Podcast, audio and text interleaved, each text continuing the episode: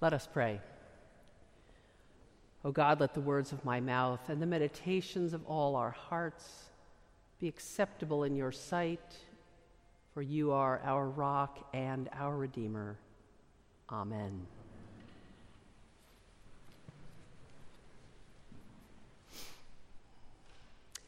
Where are you from? That is the question that Pontius Pilate asks Jesus at his trial just before his death. It is a question that haunts all of John's gospel. Trying to figure out the identity of Jesus keeps coming back to that question Where are you from? So, in today's gospel reading, the crowds are debating whether Jesus could be the Messiah. And they conclude that he couldn't be because they know where he's from. And when the Messiah comes, they won't know where the Messiah is from. And earlier, when Jesus said he was the bread that came down from heaven, the crowds doubt this also. And they say, Is not this Jesus whose mother and father we know? How can he say that he came down from heaven? And later, they say that the Messiah must come from Bethlehem and Jesus comes from Galilee, so he could not be the Messiah. And then a bit later in the story, in the story of the man born blind, the religious authorities dismiss Jesus precisely because they say, We don't know where this man is from. Now, despite all this confusion swirling around Jesus, for the reader of John's gospel, the answer to the question, Where are you from? is clear from the outset we're told right at the beginning that Jesus came from God. In the beginning was the Word, and the Word was with God, and the Word was God. The Word became flesh and dwelt among us. So that's the answer to the question where Jesus is from. And Jesus himself states his origins repeatedly throughout the story. For instance, in this passage where he says, I know God because I am from God and God sent me. You couldn't get clearer than that. And Jesus says variations on this statement throughout the gospel. As is often the case in John's gospel, Jesus is talking on one level of meaning, and those around him are talking and hearing on another level of meaning, so you have that sense of them talking past each other. When the crowds talk about where he's from, they think that this is a geographical question. But when Jesus talks about where he's from, he is offering a theological answer. And the disconnect between geography and theology is what keeps missing on this question of where are you from? And the same thing happens again right after this passage where Jesus says, I will be with you a little longer, and then I'm going to him who sent me. You will search for me, but you cannot find me. And then the crowd hearing this says, does that mean that he's going to be with the Greeks? Is he going to the dispersion? So once again, they take his answer, they take this question and what he said literally and geographically, where he means it more deeply and theologically. The two levels of meaning are set up in John's gospel in order to pose for us, the readers, that stark choice with which the gospel opens. He came to his own, and his own did not receive him. But to those who did receive him, who believed in his name, he gave power to become children of God. So that's the choice you see throughout John's gospel whether to believe in Christ as the Son of God and where he's from, that is God, or to reject him. And those are the choices that are laid out in stark terms throughout the gospel. The answer to the question, where is Jesus from, can only be answered through faith. To believe in Jesus is to know that he comes from God, that he is the Word made flesh, that he is the Messiah, God's only Son. So the fact that the people start arguing about the geography of this question just shows that they do not understand. They don't believe. They have not accepted him and become children of God.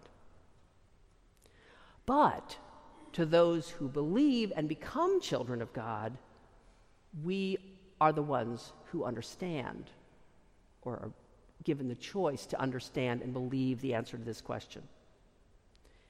And when we acknowledge that Jesus is the one who comes from God and is God, then we are able to participate in this downward movement of the Son and the movement back, because he says to his own followers toward the end of the gospel, I go to prepare a place for you, so where I am, you may be also.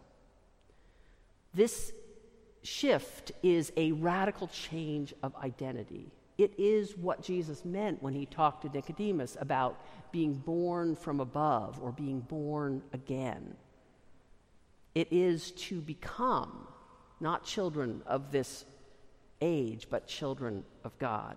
And it's not a one off event, not just to say yes to Jesus and then you're done actually we're born again over and over again as we come to believe in and entrust ourselves to Jesus ever more deeply.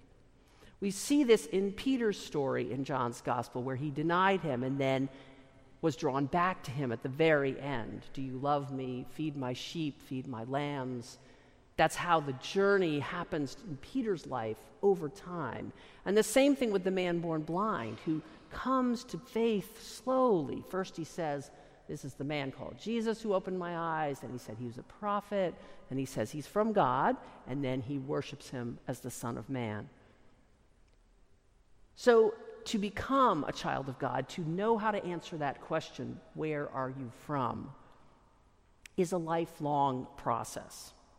But it's heightened, I would say, here in a seminary, where we're challenged on a daily basis in this intense atmosphere to a deeper claiming and development of ourselves as children of God and born of God. And it's not an easy process because it's a change of identity. It's a change of our homeland. It's a change in the sense of where we are from. Seminary is a time, I would say, of homelessness. And now, on one level, geographically, we could say, yes, this is true because students uproot themselves from their lives and they come and they live here for a period of time. And so you leave your home behind and you don't really go back to it. That's the hard part.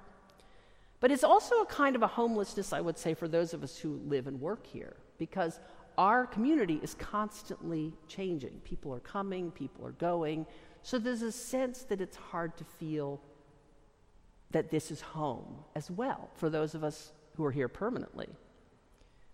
And of course, the homelessness goes deeper than geography, just as in John's gospel, because what is happening to us is that we are being reformed into a new identity as children of God.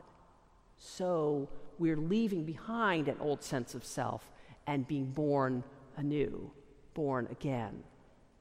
And so that is an experience, in a sense, of homelessness.